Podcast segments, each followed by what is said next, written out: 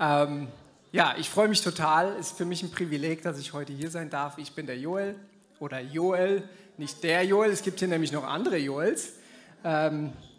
Und genau, es ist mir wirklich eine sehr große Freude. Der Alessio hatte mich gefragt und ich habe nicht lange gezögert und habe Ja gesagt. Wir sind ja in der Serie Jesus First und deswegen hat es auch gut gepasst, was ich euch nachher zeigen möchte. Ich habe ein Bild mitgebracht von meiner Frau, sie sitzt da vorne und einfach nur, dass ihr auch ein Bild gleich seht. Das war in Israel, in Engedi, eine schöne Quelle mitten in der Wüste. Tolles Land, kann ich nur empfehlen. Ja, ich möchte euch heute in einen sehr persönlichen Teil meiner Geschichte mit reinnehmen oder mit euch teilen und dann anschauen, was hat das zu tun mit Jesus First? Und ich habe den Titel genannt, Entschieden, weil wir entscheiden alle und die Frage ist, haben wir uns bei manchen Sachen schon entschieden oder auch im Vorfeld entschieden, und ich gehe nachher noch mehr darauf ein. Ein Freund von mir hat ein Buch geschrieben und verschiedene Geschichten veröffentlicht in einem Buch, so Happy Hour mit Jesus, wahre Stories für Teens, und da sind lauter so Zeugnisse drin, auch von Samuel Koch und anderen. Und unter anderem hat er mich gefragt, ob ich meine Geschichte dort auch drin veröffentlichen würde. Und er hat mir geholfen und ich dachte heute Morgen, ich mache es mir ein bisschen einfach. Ich lese euch einfach was vor, eine kleine Lesung, und nachher sage ich schon noch was dazu. Aber ihr dürft euch einfach entspannt zurücklehnen und ich erzähle euch eine Geschichte von mir.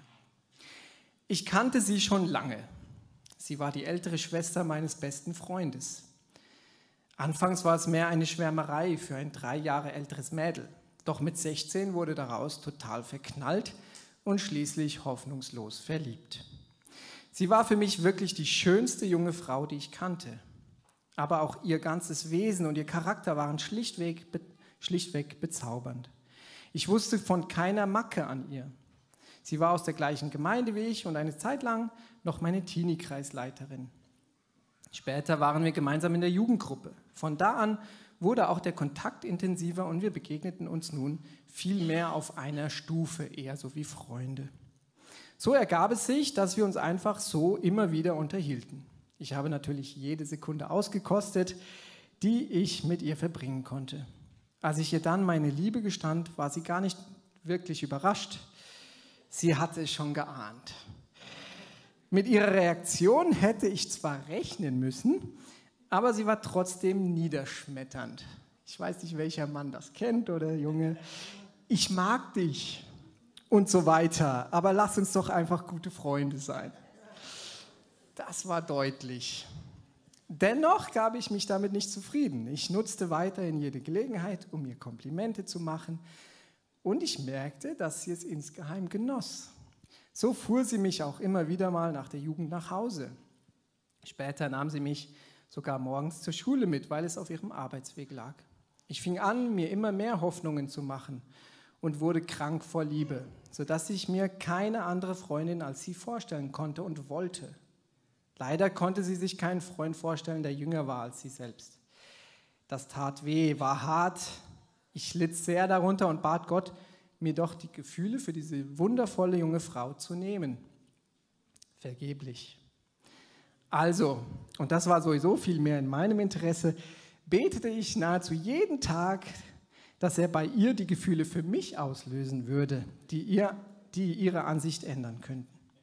Ich wollte sie um jeden Preis zur Freundin, wollte sie kennenlernen, wie kein anderer sie kannte, wollte ihr alles geben, was ich geben konnte, und sie mit Liebe überschütten. Ich wollte nicht nur der Freund ihres kleinen Bruders für sie sein, sondern der Mann an ihrer Seite, der sie beschützt und umsorgt. Ich sagte Gott, dass es mein sehnlichster Wunsch war, eine Beziehung mit ihr einzugehen. Es wäre für ihn doch eine Kleinigkeit, mir diesen Wunsch zu erfüllen. Oft habe ich Gott gefragt, warum er Menschen solche starken Gefühle schenkt,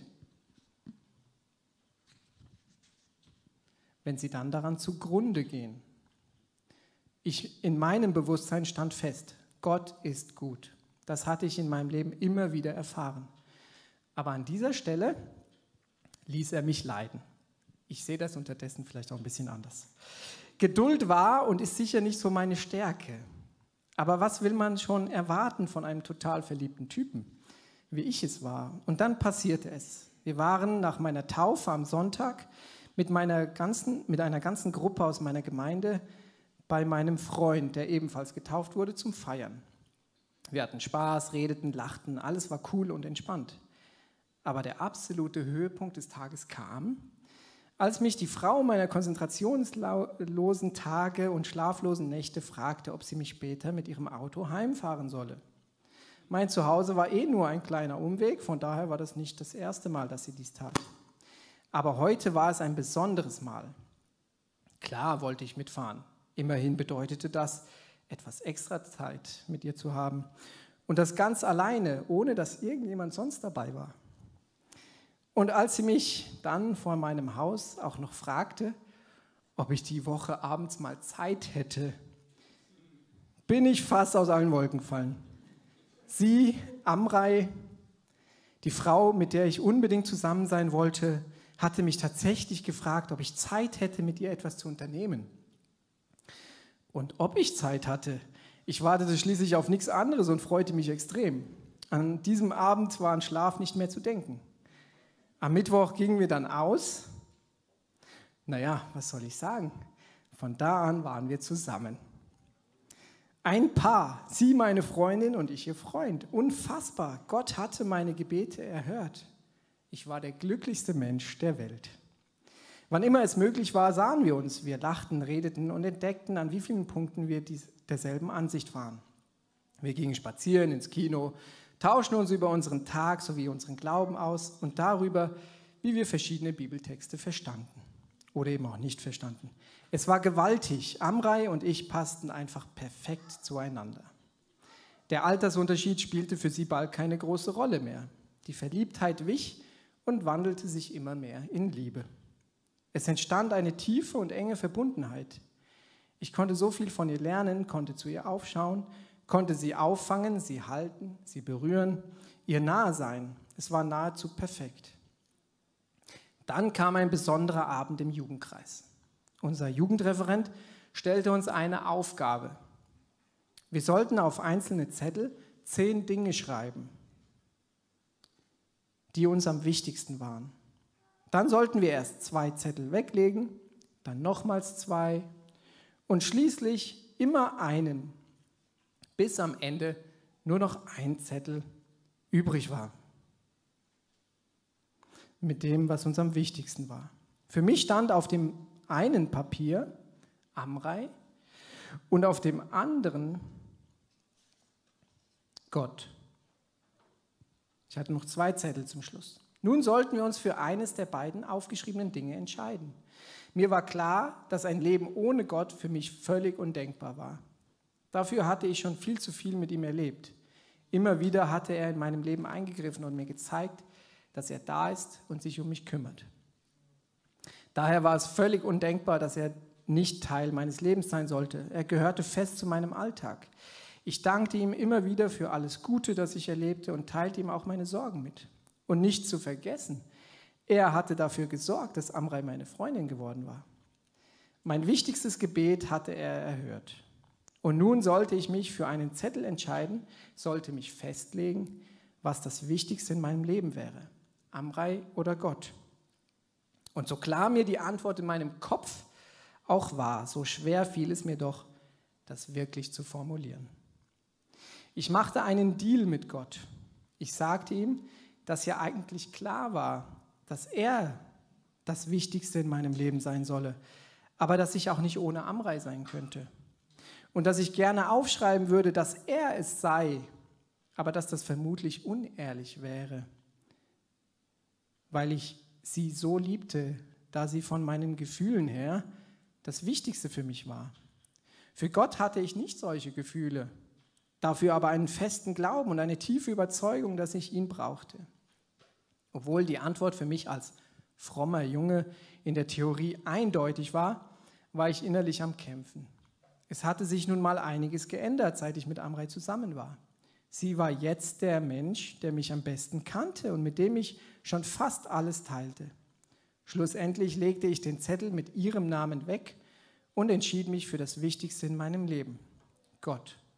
Ich sagte ihm, er solle immer das Wichtigste für mich sein, auch wenn es mir schwerfallen sollte, danach zu leben, weil andere Dinge oder Menschen, wie in diesem Fall Amrei, schnell zum Mittelpunkt würden. Ohne es zu wissen, sollte dieses Erlebnis meine Beziehung zu Gott verändern. Es war Freitagmorgen und ich war mit meinem Bruder auf dem Weg zu einem Fußballturnier.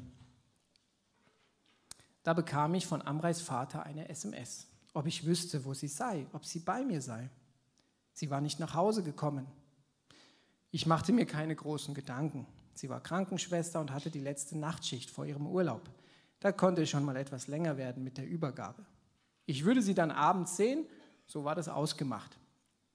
Als wir am Spielort angekommen waren, dachte ich nicht mehr an die SMS und freute mich auf das Turnier. Wir machten uns gerade warm, als mein Handy klingelte. Es war nochmal Amreis Vater, dessen Stimme sehr nüchtern und zugleich kraftlos klang. Joel, sagte Amreis Vater, ich muss dir leider mitteilen, dass deine Freundin heute Morgen beim Autounfall tödlich verunglückt ist. Mehr nicht. Das war alles, was er sagte. Ich fragte ihn, natürlich völlig unnötig und mehr aus Überforderung heraus, ob er einen Scherz machte. Aber die Art und Weise, wie er es gesagt hatte, klang überhaupt nicht nach einem Scherz. Er sagte nur noch, es tut mir leid, das war's.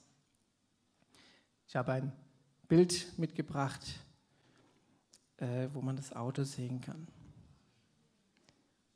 Ich stand da, hatte das Telefon am Ohr, starrte auf den Rasen vor mir und nahm nichts mehr um mich herum wahr. Ich stand regungslos da und versuchte, das Gehörte irgendwie einzuordnen. Es fühlte sich an, als wenn alle Kraft von mir gewichen und alle meine Sinne benebelt wären.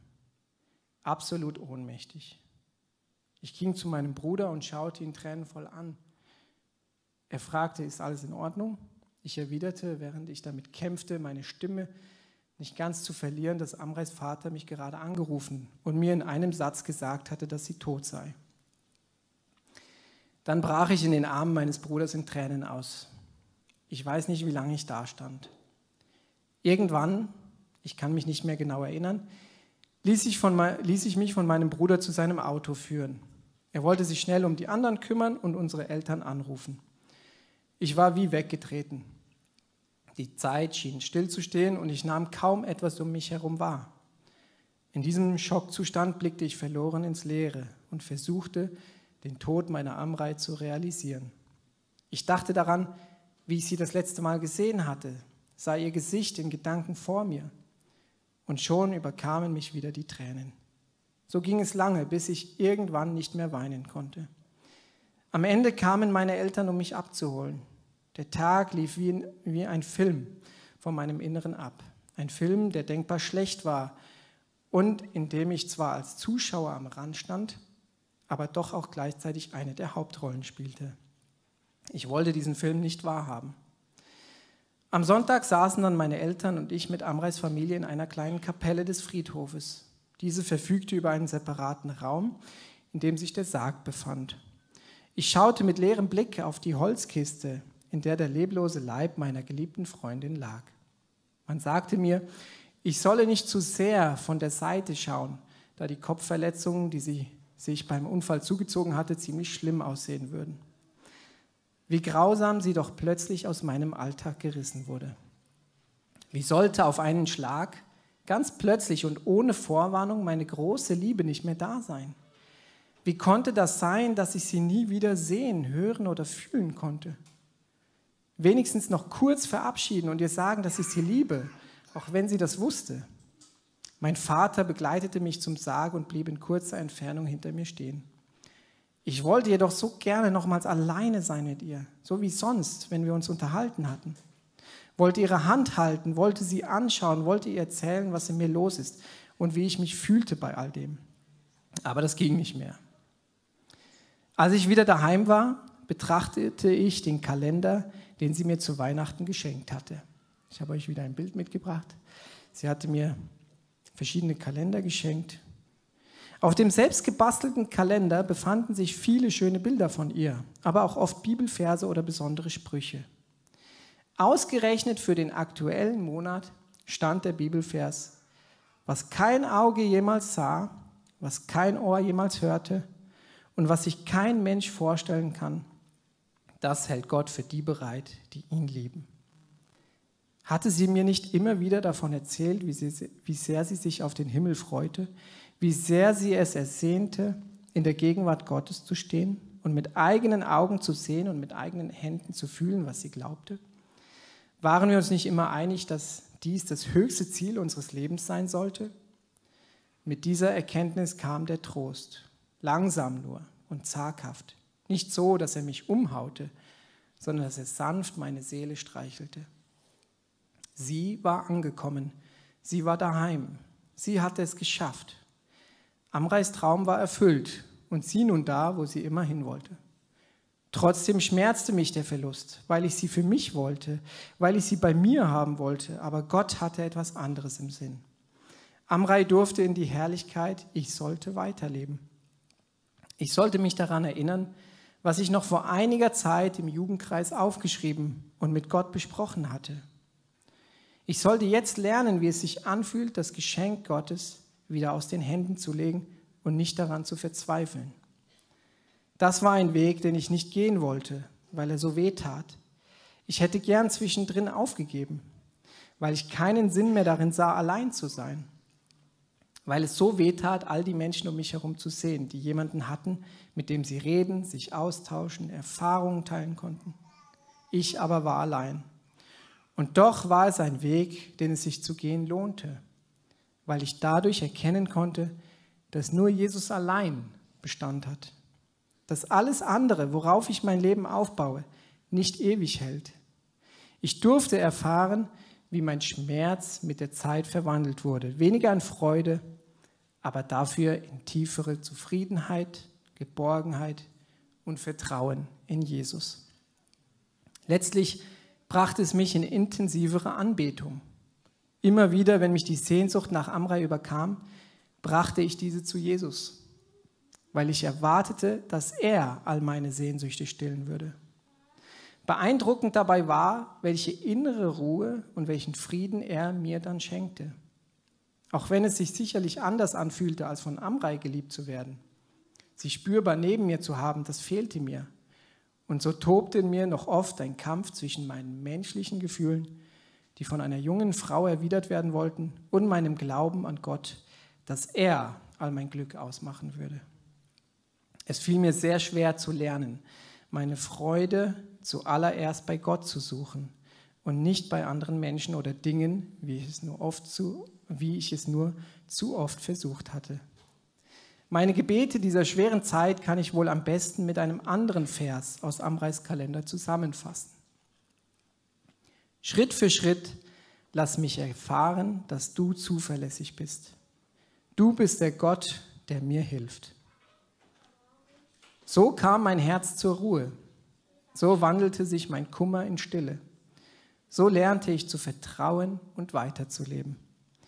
Ich durfte die Erfahrung machen, dass Gott da ist, dass er, auch wenn er nimmt, doch auch gibt und mir in den tiefsten Momenten meines Lebens auf zärtlichste, einfühlsamste und liebevollste Art und Weise begegnet.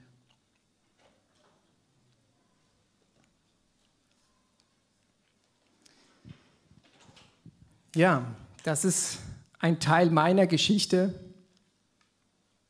und ich habe schon gesagt, dieses Jesus First, die Serie heißt Jesus First, und als Alessio mich gefragt hatte, dachte ich, okay, ich mute euch das mal zu, ein bisschen länger eine Passage zu lesen, und habe den Titel eben Entschieden gewählt, weil ich schon früher und eben besonders an dem Abend in der Jugendgruppe, das war für mich so eindrücklich danach, ich habe mich im Vorfeld entschieden, was auch immer kommen wird, Jesus, du sollst an erster Stelle stehen.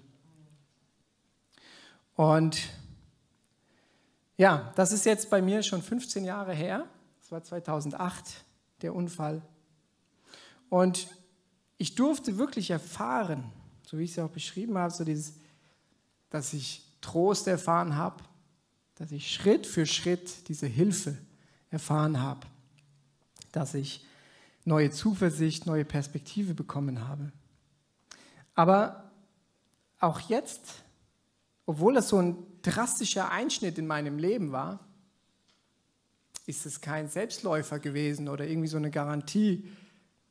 Klar, jetzt weiß ich das, jetzt habe ich das gelernt, erfahren und jetzt ist es automatisch so. Nein, ich habe eine wundervolle Frau und manchmal gibt es Situationen, da können einem diese Gedanken kommen und so, okay, was wäre, wenn das sich wiederholen würde? Was wäre in anderen Bereichen? Ich weiß nicht, was in Zukunft kommt. Ich habe mein Leben nicht komplett selbst in der Hand. Und ich habe so viele Dinge, oder wir haben so viele Dinge, wir haben Freiheiten, die wir haben Wohlstand. Ja, jeder kann für sich das einsetzen, was er Tolles hat in seinem Leben, Gesundheit. Auf einem Zettel von mir stand noch Gesundheit, weil ich sehr damit zu kämpfen hätte, wenn ich mich auf einmal nicht mehr so frei bewegen könnte, weil ich so gern Sport mache. Und auch da, ja, habe ich mich ja eben gefragt, oder bleibt die Frage, was ist, wenn das wegfällt? Was ist, wenn ich es verliere, wenn ich es nicht mehr habe?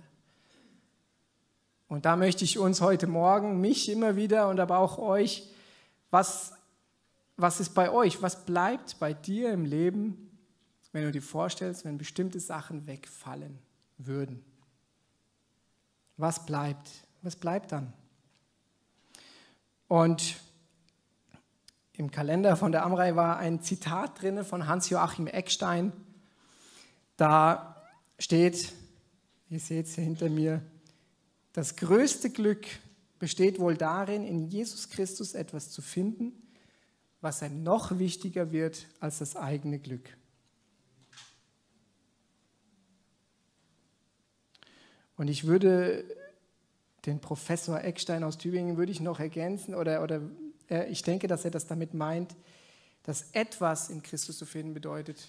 Jesus sagt, bei ihm ist das Leben in Fülle. Und ich weiß aber noch, wie das auch ein Widerspruch oder irgendwie eine Frage ist, wie kann denn ein Leben in Fülle einhergehen mit einem Verlust von etwas anderem, was einem so wichtig und so wertvoll ist. Und ich glaube, auf manche Fragen werde ich später eine Antwort kriegen. Ich kann nur jetzt sagen, später, es ist gut so, wie es ist. Und Gott hat es gut gemacht und er macht Gutes draus. Aber es bleibt auch, ja, in unserem Leben werden gewisse Fragen immer bleiben. Mir fiel das sehr schwer. Ich habe Jesus das immer wieder hingelegt. Es war ein Kämpfen und ich habe viel Trost erfahren und trotzdem hatte ich dann auch wieder Phasen, wo ich dann so, okay, schön, jetzt habe ich Trost erfahren, aber jetzt ist der Trost wieder für den Moment weg, jetzt ist wieder schwer und das war ein großer Kampf für mich, auch dieses Trost, wieder allein sein, fühlen, wieder zu Jesus kommen, wieder Trost erfahren, wieder alleine fühlen, wieder zu Jesus kommen, Trost erfahren. Das war auch ein sehr anstrengendes Hin und Her für mich. Und trotzdem war es für mich sehr eindrücklich zu erleben und zu erfahren, wie Jesus da ist, wie er immer bei mir war und immer bei mir sein wird und mir Schritt für Schritt hilft und zeigt, dass er vertrauenswürdig ist, dass es sich lohnt, ihm zu vertrauen und an ihm festzuhalten.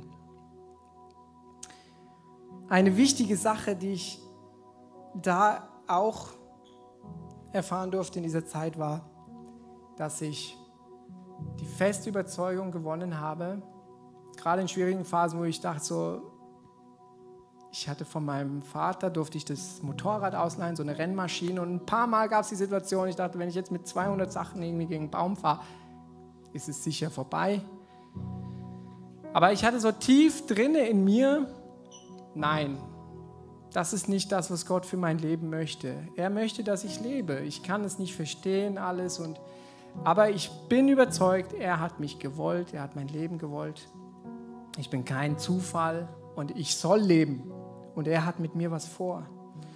Und das war für mich auch ein sehr großes Ding, weshalb ich auch oft mit einer Sicherheit dastehen kann und sagen kann, ich weiß, wer ich bin gewollt, ich bin geliebt, ich bin angenommen.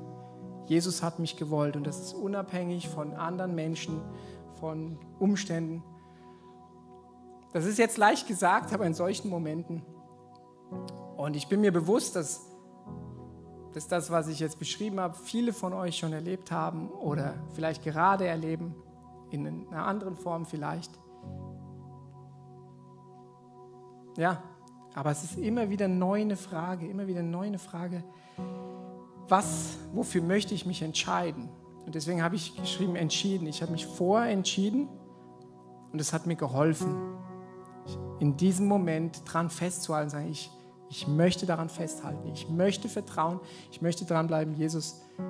Und jetzt erwarte ich von dir, das habe ich ja auch ganz klar zu Jesus gesagt, ich erwarte von dir, dass du das jetzt zeigst, dass ich das erleben darf, dass du mich tröstest, dass du da bist, das, was du versprochen hast, einhältst. Und das hat er getan. Ich habe ein Zitat gemacht, ich habe es einfach mal so aufgeschrieben. Die wichtigsten Entscheidungen für die Zukunft werden vorher getroffen oder im Hier und Jetzt. In der Psychologie weiß man, dass man schon als kleines Kind Entscheidungen trifft, die uns jetzt gar nicht mehr so bewusst sind und die in der kindlichen Logik entstehen, die Einfluss auf unser ganzes Leben haben, sogar auf unsere Zukunft. Aber ich meine damit, wichtige Entscheidungen jetzt zu treffen, bevor ich in gewisse Momente reinkomme, jetzt schon für mich Dinge klar zu haben. Und da möchte ich auch dich herausfordern. Was hast du für dich klar und wie sieht es in diesem Punkt aus, wenn eben Sachen wegfallen? Für mich war das ganz klar und war das ja eine Grundsatzentscheidung, an Jesus festzuhalten. Und ich habe aus dem Heidelberger Katechismus, ich liebe das, deswegen ein paar Zitate oder so, aus dem Heidelberger Katechismus die erste Frage wollte ich euch zeigen. Was ist dein einziger Trost im Leben und im Sterben? Und die Antwort ist, dass ich mit Leib und Seele im Leben und im Sterben nicht mir, sondern meinem getreuen Heiland Jesus Christus gehöre. Er hat mit seinem teuren Blut für alle meine Sünden vollkommen bezahlt und mich aus aller Gewalt des Teufels erlöst. Und er bewahrt mich so, dass ohne den Willen meines Vaters im Himmel kein Haar von meinem Haupt kann fallen. Ja, dass mir alles zu meiner Seligkeit dienen muss. Darum macht er mich auch durch seinen Heiligen Geist des ewigen Lebens gewiss und von Herzen willig und bereit, ihm forthin zu leben oder ihm nachzufolgen. Ist ein bisschen vielleicht älteres Deutsch. Ja.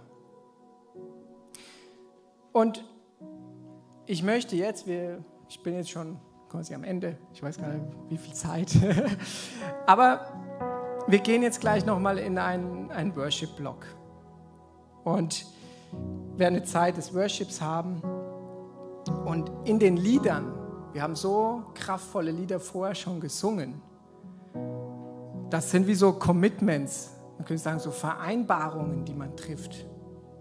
Wir singen, das was wir singen, indem ich das singe und ausspreche, Jesus, du stehst an erster Stelle, sage ich eben eigentlich genau das. Egal, was passiert und egal, ob ich es jetzt fühle oder nicht und ob ich es dann fühlen werde oder dann nicht fühlen werde, ich habe mich jetzt entschieden und ich entscheide mich dazu, so soll es sein. Jesus, du sollst an erster Stelle stehen. Und da kann man jede mögliche Herausforderung einsetzen vom Leben. Tod ist eine große Sache. Es kann sein Gesundheit. Ja, jeder von sich weiß wahrscheinlich selber, was das bei sich im Leben ist, diese Herausforderung. Ja. Und es ist mir wichtig zu sagen, dass es in Ordnung ist, diese Entscheidung zu treffen, ohne entsprechende Gefühle zu haben. Ich habe es damals, das war schon für mich eindrücklich mit diesen Zetteln, aber trotzdem, ich wusste noch nicht, was da kommt, was mich da erwarten würde oder. Und ich weiß es auch jetzt ja nicht. Und das kann ich nie absehen, aber vom Gefühl her, ja, das muss nicht ein besonders emotionaler Moment sein und jetzt aus den Gefühlen heraus treffe ich diese Entscheidung. Nein, ich kann diese Entscheidung so bewusst treffen und sagen, so soll es sein. Und ich darf darauf vertrauen, dass das, was Jesus sagt oder was wir in der Bibel lesen, was Gottes Wort ist, dass das stimmt, dass das zuverlässig ist, dass er das einhält. Und ich vertraue auf das, was Jesus sagt, aber ich vertraue auch auf ihn als Person. Ich vertraue einer Person. Ich vertraue darauf, dass er da ist, dass er bei mir ist, dass ich ihn erleben darf. Und ihm folge ich. Und ich habe es erleben dürfen und möchte auch in Zukunft diese Priorität immer klar haben. Und ja, ich weiß nicht, was dir hilft, vielleicht diese Prioritäten zu ordnen in deinem Leben. Mit den Zetteln hat es mir geholfen, ganz bewusst wegzulegen, einen Zettel nach dem anderen. Und vielleicht kennst du Jesus noch gar nicht und würdest ihn gern kennenlernen und bist jetzt hier und sagst, ja, interessant. Dann sag ihm auch das. Und auch das ist eine Entscheidung oder kann eine Entscheidung sein, indem du sagst zum Beispiel, Jesus, ich kenne dich nicht, aber ich möchte dich erfahren. Ich möchte erfahren, dass es dich wirklich gibt. Zeig dich mir bitte. Und auch das ist schon eine Entscheidung, offen zu sein. Oder du hast vielleicht schon entschieden, aber du möchtest es heute auch nochmal bekräftigen und jetzt nachher auch im Worship nochmal neu bekräftigen und ganz bewusst so, Jesus, ja, das möchte ich ganz klar haben in meinem Leben, in diesen Situationen, in denen ich drin stecke, in jeder einzelnen Situation, Herausforderung, wo ich gerade bin, auch da möchte ich dich an erste Stelle setzen. Und ja, möchte das auch feiern, im Worship feiern, dass Gott gut ist, dass seine Güte unendlich ist, einfach unfassbar groß ist für uns und dass er barmherzig ist. Und dafür danke ich ihm und ja, möchte euch einladen jetzt im Worship. Genau, und wir stehen doch, lasst uns doch kurz aufstehen, ich möchte noch gern beten. Und dann gehen wir in Worship. Jesus, ich danke dir, dass ich das erleben durfte in meinem Leben. Ich danke dir, dass du dich als treu bewiesen hast. Aber du hast es schon im Großen getan. Du hast mit dem Volk Israel deine Treue bewiesen, deine Bundestreue. Du hast gezeigt, dass du treu bist, dass du immer wieder uns suchst, mit offenen Armen dastehst. Du hast dich offenbart in deinem Sohn Jesus Christus, der auf diese Erde gekommen ist und für uns gestorben ist und hast damit gezeigt, du bist da, du möchtest die Beziehung mit dir und du möchtest all unsere Sehnsüchte stillen. Und ja, ich danke dir dafür, dass wir bei dir Leben in Fülle bekommen dürfen und dass du so gut bist, dass wir nicht uns selbst überlassen sind, dass du uns nicht uns selbst überlässt, was suchen, eine Befriedigung irgendwo anders suchen für unsere Sehnsüchte, sondern dass wir alles zu dir bringen dürfen. Danke dafür. Amen. Hey, so schön, dass du dabei warst. Wenn es dir gefallen hat, dann lass uns doch gerne ein Like da, abonniere den Kanal und aktiviere die Glocke, damit du kein Video mehr verpasst. Hier findest du alle unsere Locations, wo wir sonntags Gottesdienste feiern, wo du dabei sein kannst. Hier findest du alle Zahlungsmöglichkeiten, wenn du uns finanziell unterstützen möchtest. PayPal oder andere Zahlungsmittel findest du unten in der Videobeschreibung. Wenn du neu hier bist oder dein Leben Jesus gegeben hast, würden wir es lieben, davon zu erfahren. Tritt doch mit uns in Kontakt, füll das Kontaktformular aus und wir helfen dir in deinem nächsten Schritt. Wenn du schon länger dabei bist, dann würden wir es lieben, deine Story zu hören. Teile sie doch gerne mit uns und wir feiern es gemeinsam. Bis zum nächsten Mal. Tschüss.